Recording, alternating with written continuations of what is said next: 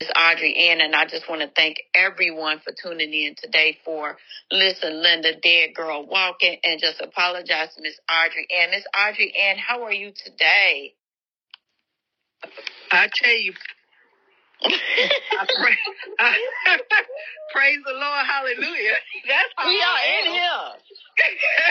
am. oh Jesus, that's how I am. Yes, yes, but guess what? That's all right. We in here, and no weapons form is gonna prosper. And I'm gonna I'm bless. telling I'm you. about to bless this right now. So, I'm Heavenly telling you. Father, we gather here today with grateful hearts, Lord Father, acknowledging Father. your presence among us. We thank you for bringing us together for this special episode where we have the privilege of hosting Audrey Ann Moses as our guest. We are grateful for her unique insights, experiences, and wisdom she brings to our conversation. Now, as we embark on this episode, we ask, Lord God, for your guidance and inspiration. Grant us Mm. open minds and open hearts as we listen Yes. to Audrey Ann's story and engage in meaningful dialogue. May our discussion be filled with respect, empathy, Mm. and understanding, Lord God, fostering an atmosphere of learning and growth. Lord, we pray that Audrey feels welcomed and valued as she yes. shares her thoughts and experiences. Grant her clarity of mind and eloquence of speech. That her mm-hmm. words may be, may touch the hearts of those listening and inspiring a positive change. We also ask for your blessings upon our listeners. Thank them so much, Lord God, that they may be encouraged, enlightened, and empowered by the insights shared in this episode. May they Yes. find inspiration and guidance to navigate their own journeys, embracing the lessons and perspectives that are offered here today. In your Mhm. loving and gracious name, we pray. Jesus. Yes, Lord. Amen. Amen. Amen. Amen. Hallelujah. We Thank gotta you, dive right in, y'all. We gotta dive right in, Lord. We gotta dive right in. Now.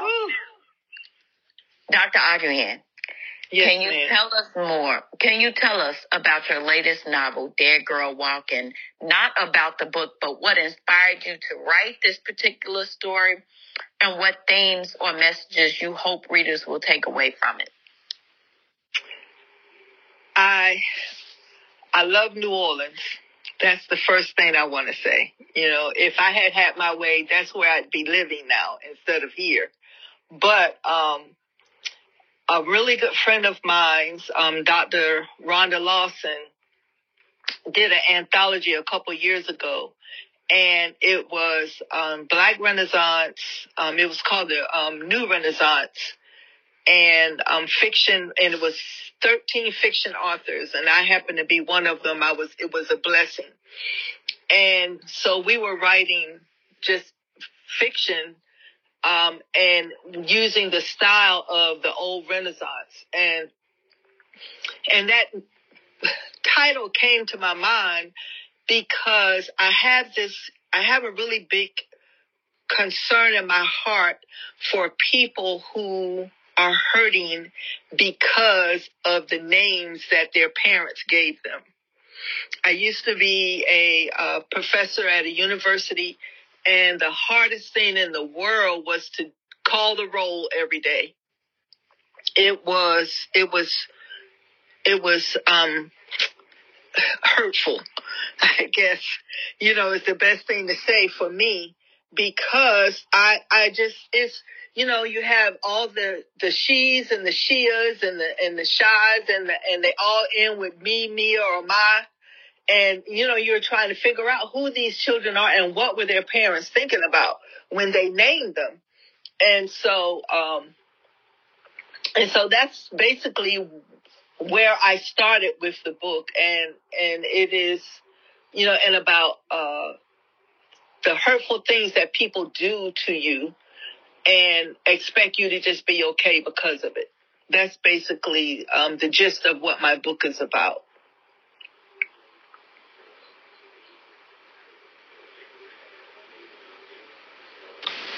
Thank you so much for that. And you know, I had the pleasure of actually reading Dead Girl Walking, and it was absolutely amazing. But I, I, before we really get into the book, I want to give the people who may not know you, even though you are a reoccurring friend of the show.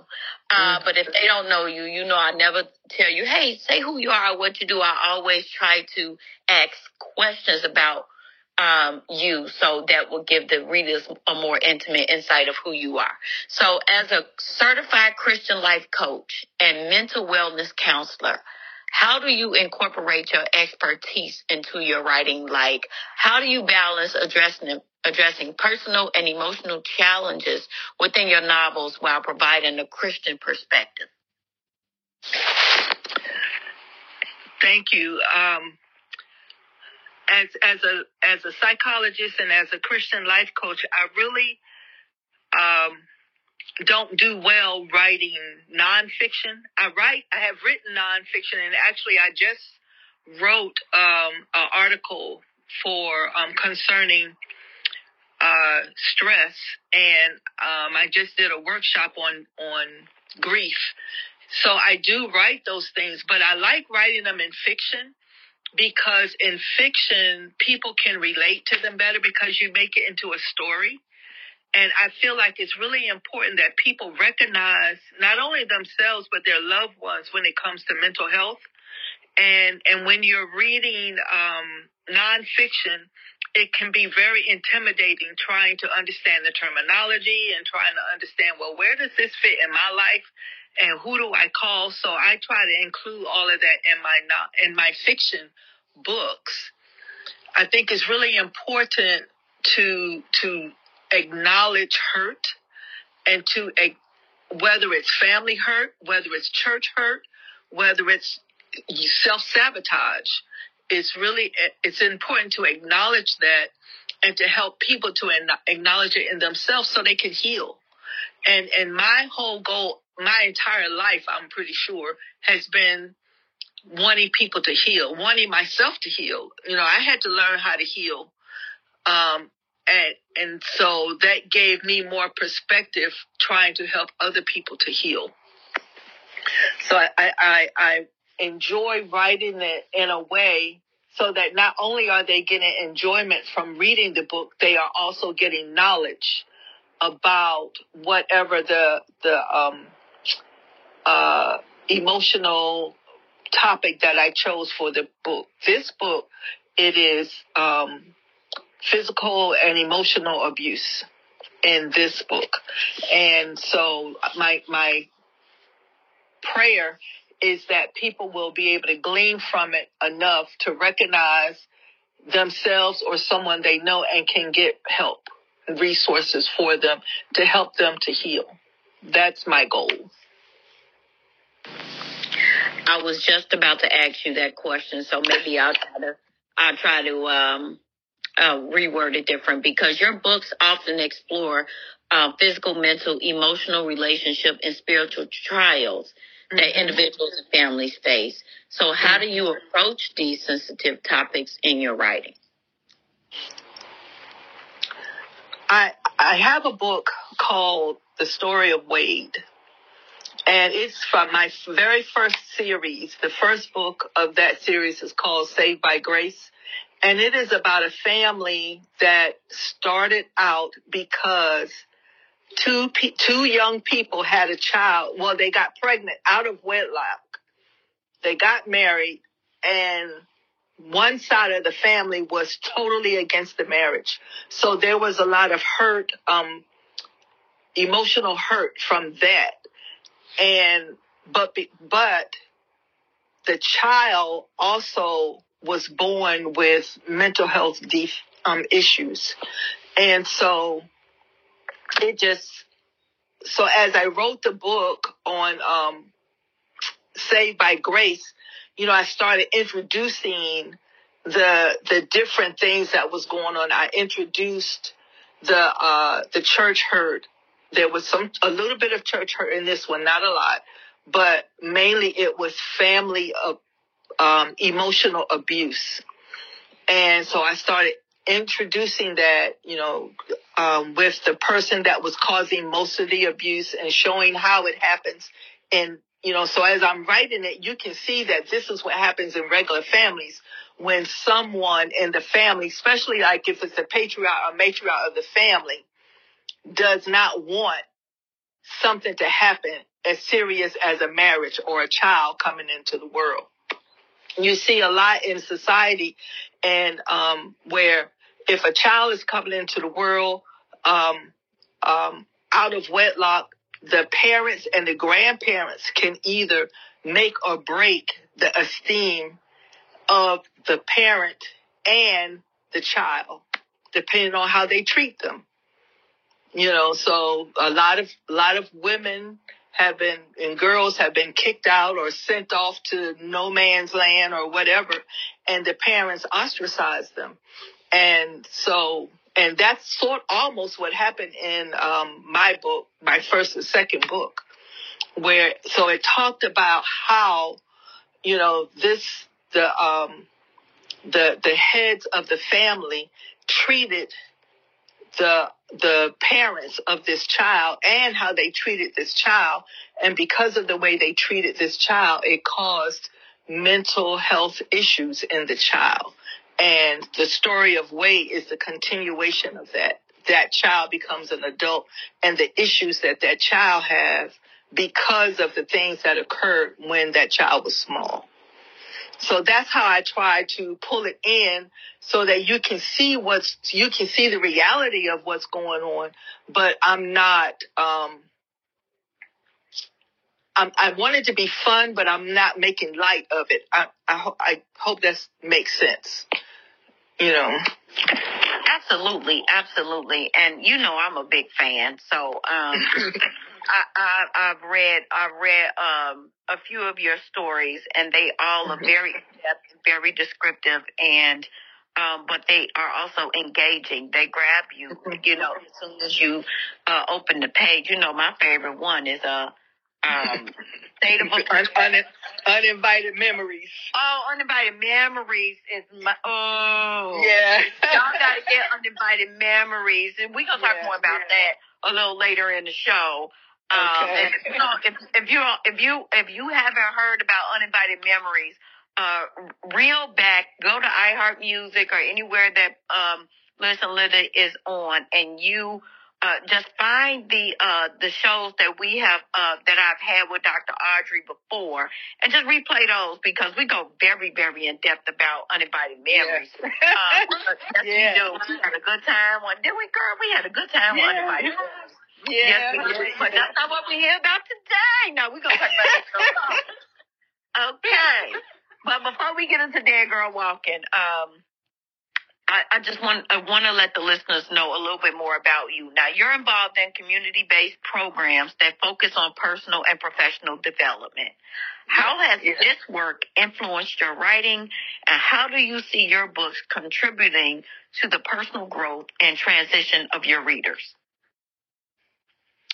I one of the things I do is, you know, I do workshops, and my workshops uh, stem from personal growth and development and transition. So personal growth in, in is includes stress, self care, self esteem, um, dysfunction. Um, um, I do vision boards.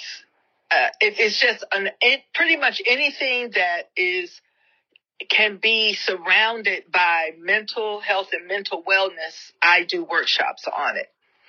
I've done workshops for children that are um, foster care and and um, self worth and and self identity. So I, I, really it's like my passion. I really love doing uh, this type of work. So when when I'm doing uh, workshops at different um, organizations or different events, then I try to set up my workshop based on whatever, of course, whatever the theme of the event is, but also the um, the personality of the people that I'm going to be working with, because psychology is something that can reach and touch anything and anybody under any circumstance. So, but it is not cookie cutter. You cannot cookie cut psychology. You cannot cookie cut mental illness. You know, you can't because everybody is an individual and therefore, um, you can have one person that's uh, has issues with depression and you can have another person that has issue with depression and it's like 180 degrees opposite. So, so you cannot make it cookie cutter. So I enjoy, um, I have like one, you know, I have, I have a self-care workshop that I do and I've done that workshop maybe four or five times and I've had to rewrite it each time because each time I was doing it for a different type of group. So I had to rewrite it so that it um, worked with that group. And, and that's what I enjoy doing. And it works well because if you do that, then when you're engaging with your um, with the people in the audience, they feel more comfortable engaging back. I just I was in Atlanta a couple weeks ago and I did a workshop on grief, and there was only like five people there, but we had the best time because everybody felt comfortable. Everybody was able to talk about their thing whatever, you know, pertaining to grief. And, and so we all got to learn something um, from it and everybody got, um, the feedback I received was that they all felt like the workshop was written for them and about their situation, even though I had no idea what their situation was until they told it. So, so that's what I like to do. And that's how I write my books because I want every single individual to read that book and it be personal for them, not look like a cookie cutter book um, that you know is just a bunch of stuff thrown together. I like for it to feel individual. And I can appreciate that so much. And I'm the same way. You know, like it's okay every once in a while like to have a big group you know, and I, and I know you can attest to that by being a professor um, and an educator as well. But um, just you know, those intimate groups, you can mm-hmm. get more personal with your mm-hmm. people. Have that exactly. time to actually have that dialogue and get to know that person on a more intimate level and be able to really connect with your audience. Like it's okay exactly. um, to have a let's say I have you know millions of listeners and I'm okay with that. But you know, the ones that are here that are live, um, mm-hmm. the live listeners where they come in and out. Like right now, I had like uh earlier, I had 872 peak listeners, but mm-hmm. every time I would check, I would get maybe 30, 40 at a time when I'm checking. So I'm, I'm, I'm back and forth and I'm checking the numbers, but at the same time, I'm appreciative of just those 30 and 40. I'm appreciative of those six seven, I'm appreciative of the one that may of the listening. one because that one that's listening, that thirty that's listening, are are feeling it in some type of way that makes it personal to them, or they would not listen. So I appreciate my Lindas and my Luthers that come in and listen and and and and and and find a way or God makes a way to use us, me, the host, you, the guest, as vessels to pour into these people so they can be able to uh, to know that there's somebody who can mirror what they're going through. So I truly, truly appreciate you and what you do for the community as a philanthropist, as a speaker, as a as a as a as a therapist, as a life coach, as a motivational speaker, as an author. You are an amazing as a veteran. Um, you are just an amazing person, and I really, really value our friendship. Um, and I want to touch on uh, your diverse range um, of experiences in your life. Um, like I said, from being a coach to a counselor to raising a family, how do you draw inspiration from these as different aspects when creating your characters and their stories? Like, how do you ensure that your stories resonate with your readers from various backgrounds?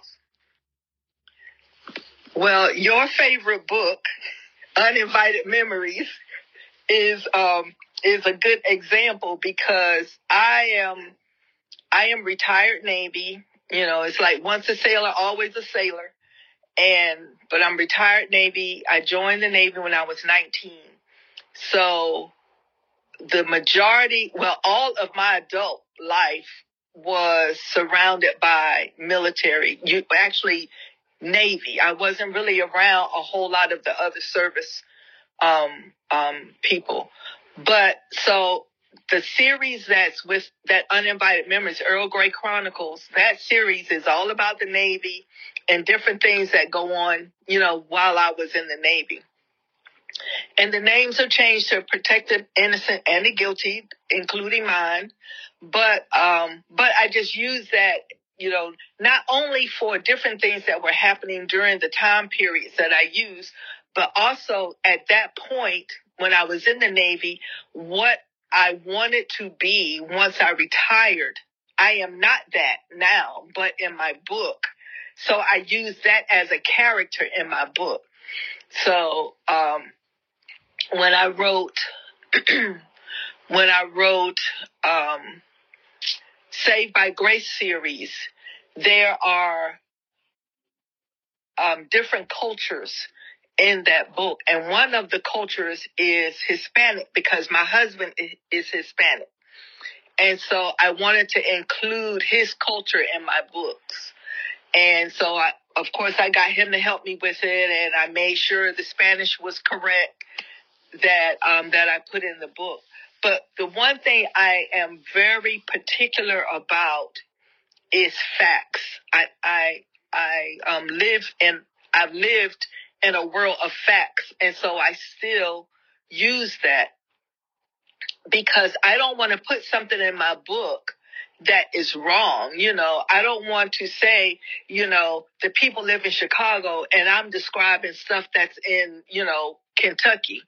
So, so I do a lot of research to make sure that my locations are correct, the language is correct.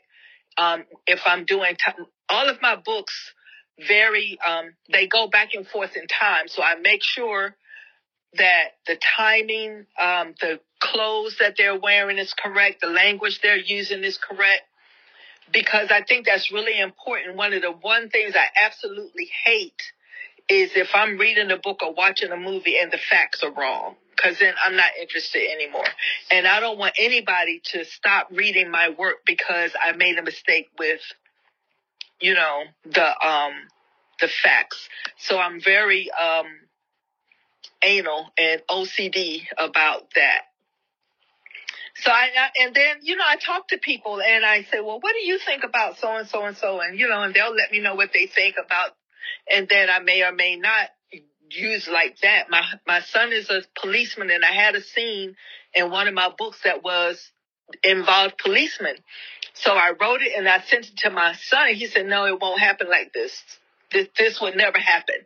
And so I had to change it because I did not want it to be weird, you know. Um, so, and I think most authors, that's what they do. You know, they make sure their facts are correct.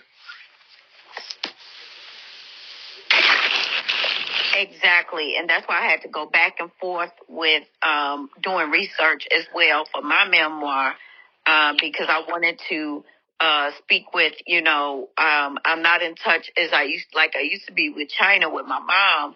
So mm-hmm. um, I had to speak with older people from Chicago to figure out if I'm using the correct, you know, the correct mm-hmm. slang back in the 60s right. and the 70s. Exactly. Try to make sure like those conversations, like calling up auntie, you know, my auntie on my mom's side or, you know, a few people to just try to see like, uh, where, you know, this street, the correct street that this bar was on, so on and so forth. So, and if, yeah. if I couldn't get the information, I would just say a bar would, or a hole in a wall or something like, I wouldn't uh-huh. name it because I want to make sure that I get facts correct. I think that is very, very um, very, very important when writing a book because you don't want to say that Jimmy's was on uh, Chicago Avenue when we know that it was on Grand. Okay, we want to, you know what I'm saying? Like the Jimmy's, the hot dog mm-hmm. stand on Grand and Pulaski. We want to make sure that we got it on the correct corner because mm-hmm. you don't want to say it was on Chicago Avenue. No, it was not on Chicago Avenue in Laramie. That was Abe and Tom's, the Silver right. Door. You know, like you can, you from Chicago. if y'all from Chicago, y'all know what I'm talking about. You cannot mix them up. You cannot mix up uh Baba's with Lulu's or mm. Al's Beef or Lulu's with Al's Beef. You can't. Right. It's just you know, it's it's it's it's you you will be doing Chicago a disjustice. Okay. Right. So you have to make sure that you got those names, you got those streets, yeah. you got everything correct because the people of your town will come for you. Yeah, They're and like, they won't uh, read your books. Yes. They'll they'll yes. ostracize you and they'll tell all their friends, no, she don't know what she's talking about. Uh-uh, this ain't right. No, nope, yeah. nope, yeah. cause she needs to get this right. Want.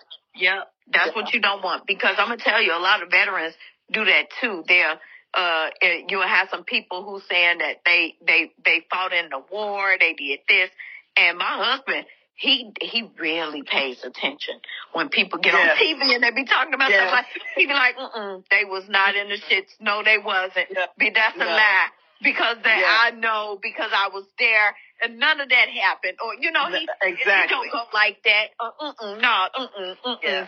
They would have exactly. to. We never heard of it, so he calls it out, and that's why he he be real low key about his because he he don't want to be because he knows like you got to uh, oh so certain things you ain't even supposed to talk about. So when you when you um when they're saying certain things, he'd be like mm mm mm mm. Mm-mm. Yeah. That that person yeah. that do nothing, they probably worked in the kitchen and probably was listening to stories or something. would let it be known they was a yeah. chef or they was a janitor or they worked in the bookstore. No, no, no, right. no, no, yeah, no. They did. Um, okay, so we're gonna get into Dead Girl Walking now. Um, okay. We're gonna get into Dead Girl Walking now.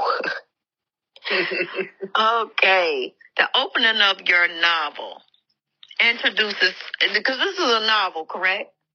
Well, it's a um um uh Vella. You know, it's it's not even a hundred pages. Yeah, so it's a novella, right? Yeah, it's okay. a novella. Mm-hmm. Okay. So this and the opening of it introduces us to Mrs. Jane Doe. Mm-hmm. Jane Doe Smith Burton, a woman mm-hmm. who has endured physical trauma and finds herself in a vulnerable situation. Can you elaborate a little on the journey of healing and personal growth that Mrs. Burton goes through throughout the book? Well, um, from a child, you know, she had to deal with the name she was given, but it was more than that. She had to deal with how she was treated by her family, her parents and her siblings. And so she had to learn how to survive in in a abusive, um, neglectful, negative atmosphere in the house that she had to live in. And and it just spilled over into the world outside of that house. And so that's how she grew up.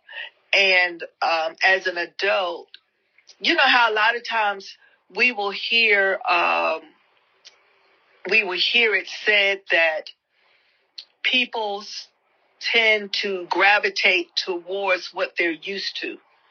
And she was used to um, emotional and physical abuse and she didn't know that she was gravitating toward that because of course you know how how um men and women are but in this case guys you know he sweet her right off her feet.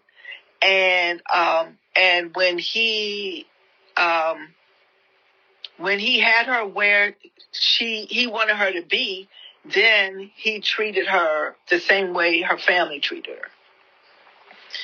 But she had to learn that she was better than that. Nobody had ever told her she was better than that. So the book, and I don't want to tell the book, but the book, you walk with her through her journey of learning what self-concept means, learning how to identify who you are, learning what self-worth and self-value means, learning how to identify herself, what is self-identity, and learning the difference between low esteem and self-esteem, you know, um, uh, um, um, high esteem. So she, she walked through all of that and it was painful for her because because a world where she was valued was was nowhere in her life um, journey, and so she had to learn that. And the the coach, the life coach that she had, Christian life coach, and the and she had to help her to understand that God never um, treated her that way. Her family was not a Christian family. They weren't churchgoers. You know, they didn't believe in any of that. So that's what she had to do. She had to learn how to how to be a different person. Okay. Now, as a Christian life coach, Dr. Roxanne Matthews offers support and guidance to Miss Burton. Mm-hmm. How does the concept of faith and spirituality play a role in Mrs. Burton's transformation? Like, how does she navigate her own beliefs and reconcile them with the challenges that she faced? Well, um, she didn't have any beliefs. You know, she she had no beliefs, and um, as as far as what it meant to be spiritual, what it meant to to to know that that Jesus loves you no matter what, you know, and and you know how we say Jesus loves me, this I know, and it's like no big deal. But she didn't even she had never heard that comment before.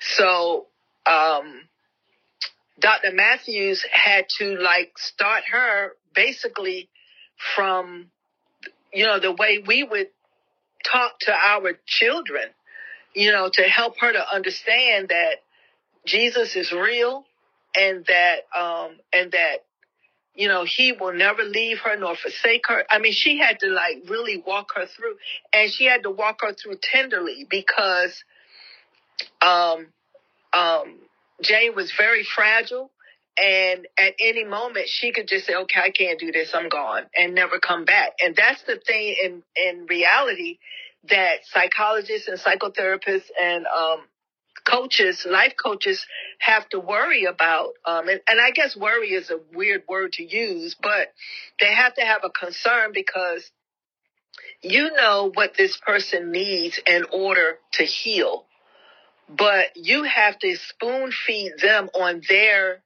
terms because otherwise they I had a client that left. I had a client she, at, by the third week she was like, "Okay, I can't do this. I'm gone." And she never came back.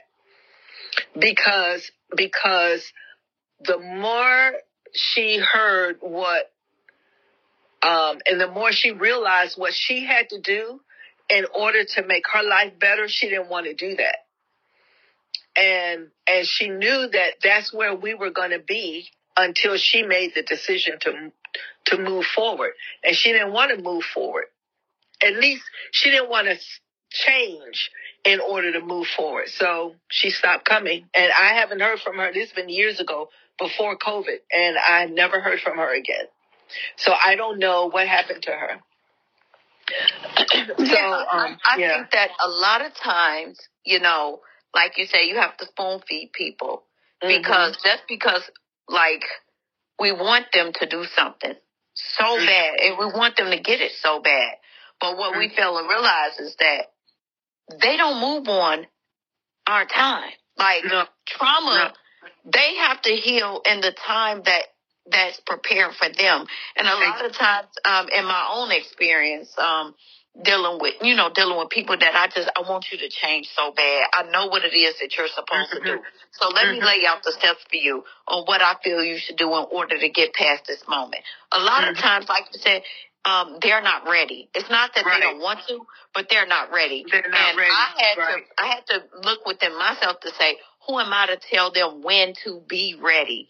Sometimes we mm-hmm. have to let people sit in it and just listen to them and just mm-hmm. sit in and sit in it and sit in it until they say, you know what, I'm tired of sitting in this. Mm-hmm. I'm tired of sitting in this. Let me start opening my ears now. Because mm-hmm. once once they feel like it's being something is being pushed on them, it's an instant reaction to retaliate or reject or refuse. Because, you know, I, I'll take you back to uh, when I stayed with my grandmother and my dad, right? And my dad said I, I had three rules: no tattoos, no perms, no haircut. Right? Three rules. When I left, I got my hair, I got a perm, I cut that hair, and I got a whole bunch of tattoos that I regret. that I regret right now. Because it was like, ha, you said I can't do it, so I'm gonna do everything y'all said I couldn't do because y'all said I couldn't do it, and because y'all not the boss of me no more, and because it's just like you want to do what you, you the the human flesh always wants to do what is said not to do just to prove that they are in control of their own life. And I think once people feel like someone else is trying to take control of them instead of trying to help them, um, they begin to rebel and get rebellious. So I had to find a way to open my ears more to what's going on with them and just be a listening ear and let them vent until they just get tired of venting. And then when I say, now, do you want my opinion? They say, no, I want just somebody to talk to. Okay, cool. I'll listen. But don't expect me to be a yes person, right? Just, mm, I, I'm here for you to vent, let it all out. Hopefully you feel better. You need somebody to talk to. But after a while, it's like, okay, you're here. We know you're here. So what, what are your plans to do now? And that's how I was able to navigate that. Am, am I saying something wrong, Dr. Dr. Audrey? No, no. Um, the I think the biggest thing is one of the reasons why um, I don't do psychotherapy. Well, there's two reasons. First of all, I think that um, the insurance industry is um, falls on the same category as wasps and rats and snakes. They all come from the pit of hell, and they need to all go back there.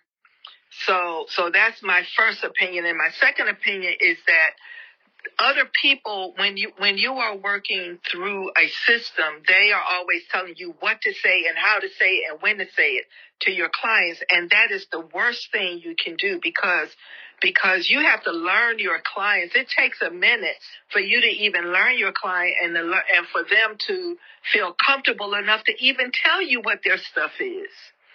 And so, and once they start telling you what your stuff is, then 70% of the, um, of the, um, counselor or coach, coach's time should be spent listening to what this person is saying. And, and, and when you give recommendations, the recommendations should be based on what they say they want to do and even and and yes you can word it in a way because you know that if they want to become a neuroscience uh, neuropsychologist or or a, a brain surgeon that there are certain steps they have to take before they get to that point. So they can't skip steps if they want to be a brain surgeon. They can't skip steps if they want to be an electrician or a car mechanic or whatever. You cannot skip steps.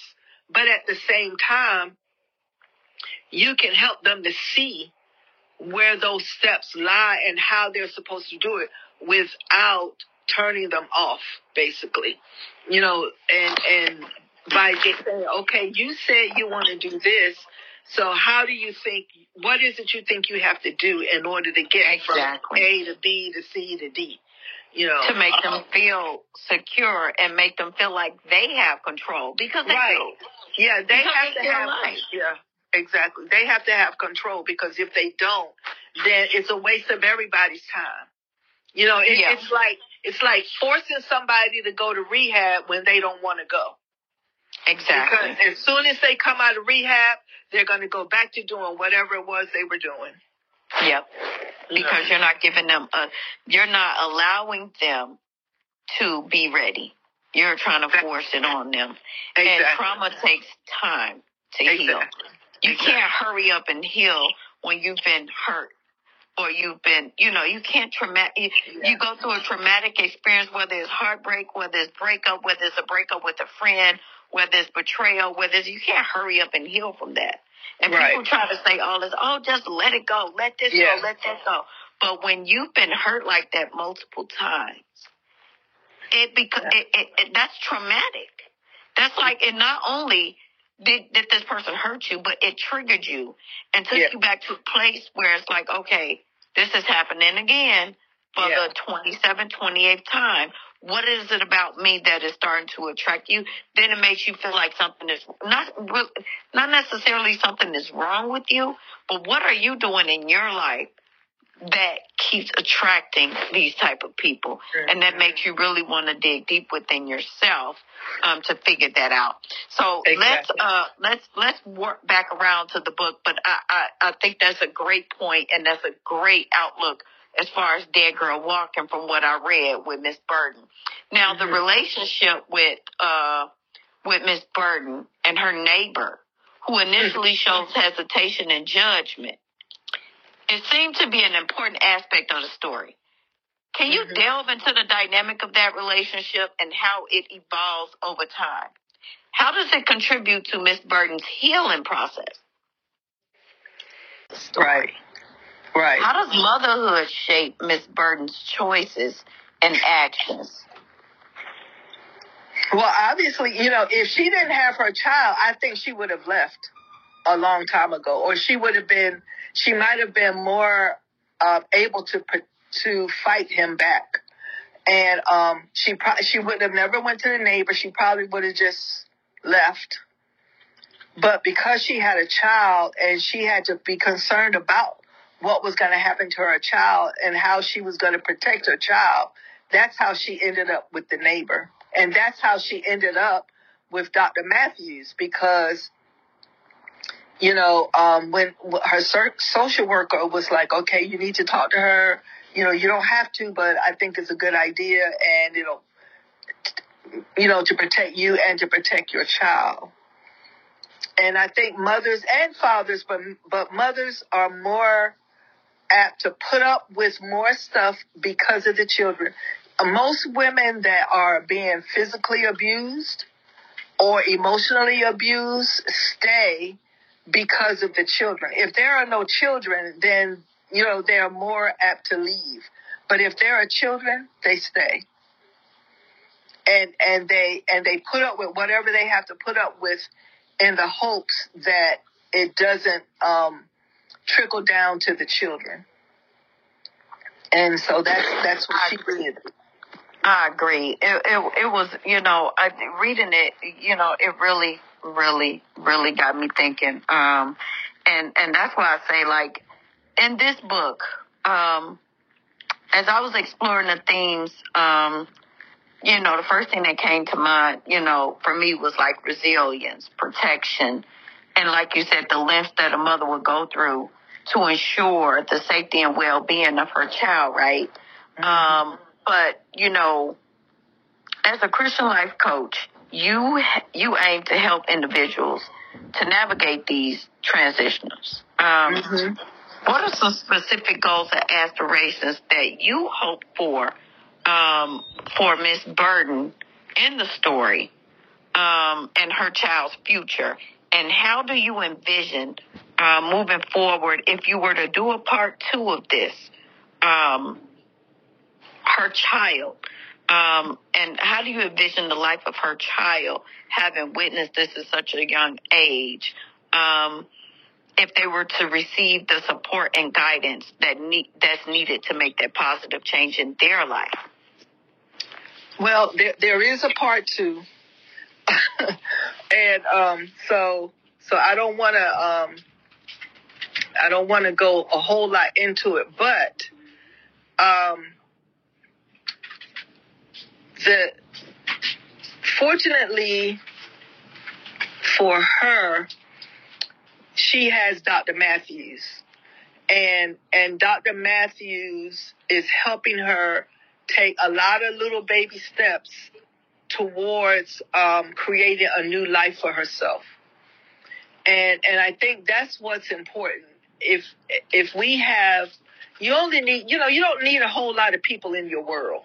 You really don't. You you just need one or two good people that really have your best interests at heart. That's all you need. And and fortunately for her, she was able to meet Dr. Matthews, and Dr. Matthews was willing to walk this journey with her and to help her to um, to see that there is another world that she can live in that doesn't involve abuse and hurt and um and and and you know and all that sort of thing. And because of that she um, is able to start learning ways to um, raise her daughter so that her daughter has um, learns from early what self value and self concept and self worth and self identity, what all of that is from a, you know, you know, we teach our children that from little. She was never taught that, but now she can teach her child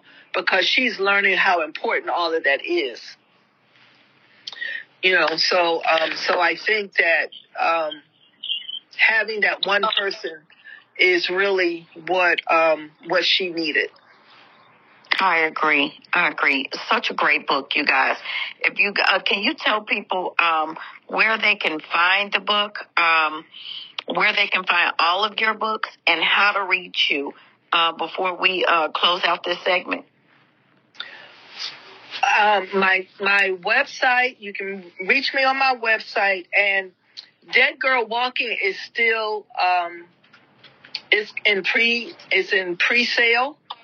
Uh-huh. And um, and I haven't.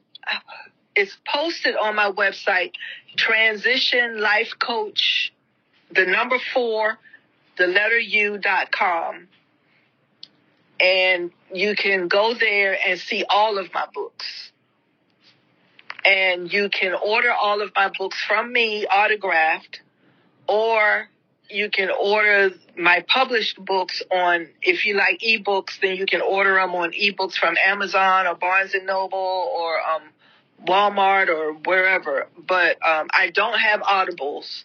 Um, i don't have audio books but uh, dead girl walking i have two new books that are coming out that are not physical books yet. But they can purchase them, pre-order them, and they will get pre-ordered um, autograph copies of them. And I'm I'm working with my publisher now. You know who my publisher is? Yes, Mr. LaQuita Potts. Yes. Know? And um, so I'm I'm I'm working with her so you know to get everything in the proper order. And I know that uh, with with the pre-orders of the paperback, you know, there'll be some other little trinkets added in the package. But um, right now, like I said, my website is www.transitionlifecoach for the number four letter U dot com. And my email address is Audrey Ann's Books, and it's just like it sounds A U D R E Y A N N S B O O K S at yahoo.com. Well, I want to thank you so much, uh, Dr. Audrey. And um, I've been having technical difficulties. Y'all know I love playing my music. So now mm-hmm. I'm starting to play the music coming on and then the music going out. Um, right. Just until I let people know exactly how to come in and listen to music.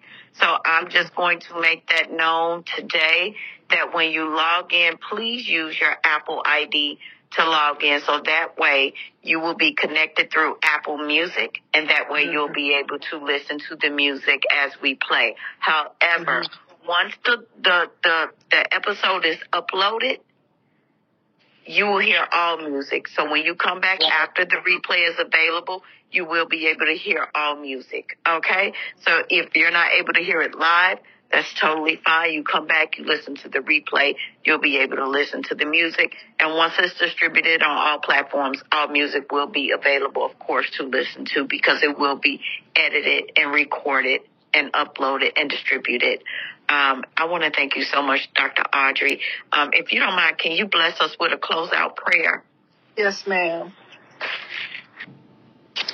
Father in heaven, you are so good to us, and most times we don't deserve it, but you are good to us anyway, and we thank you.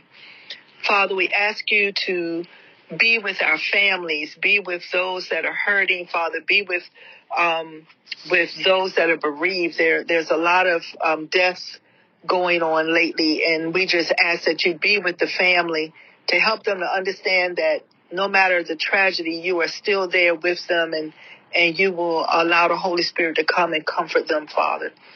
Father, we ask that you allow each of us that is listening to be a beacon for someone else who is hurting, who is in need.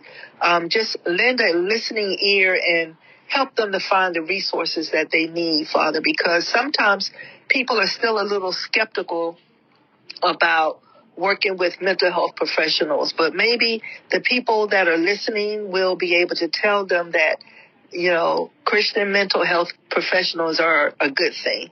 But um, and if anyone on this um, that is listening um, feels like they could use a listening ear, Father, allow them to reach out, you know, to us and allow us to be that listening ear for them. Lord God, we just ask that you continue to bless us, continue to bless um, listen, Linda, continue to bless Jackie and her husband and her children, Father, that they will continue to be um, a, a light for you in their community, Father. In the name of your Son, Jesus, we pray and we thank you for everything. Amen.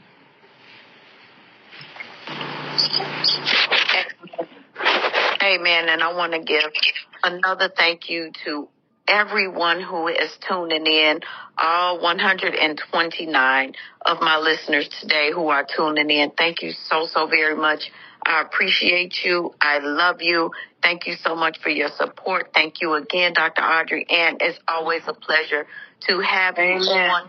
You are, you are a good, good best friend of the show and a true friend to me and to my yeah. family. And we just love and appreciate you so much. God bless you all. And I'm going to end it with Count on Me because I feel like this song resonates with Dead Girl Walking and with, uh, Miss Matthews uh, with um, Miss Matthews, with uh, Miss Burton, and also I'm going to throw in the neighbor as well. I mm-hmm. think that all of them have a certain relationship with each other. It may not be the best uh, with uh, Miss Burton and the neighbor, but the neighbor really truly uh to me um if you if you get the book you'll understand what I mean when I say she had a, a special love for her and for her mm-hmm. child and I truly truly appreciated that that relationship that that uh that came out of that once so mm-hmm. toxic type of way. It ended right. up being really beautiful.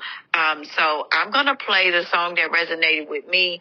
I don't know if you're going to be able to hear Dr. Audrey Ann, but it's uh, Count on Me, Whitney Houston and CeCe Winans.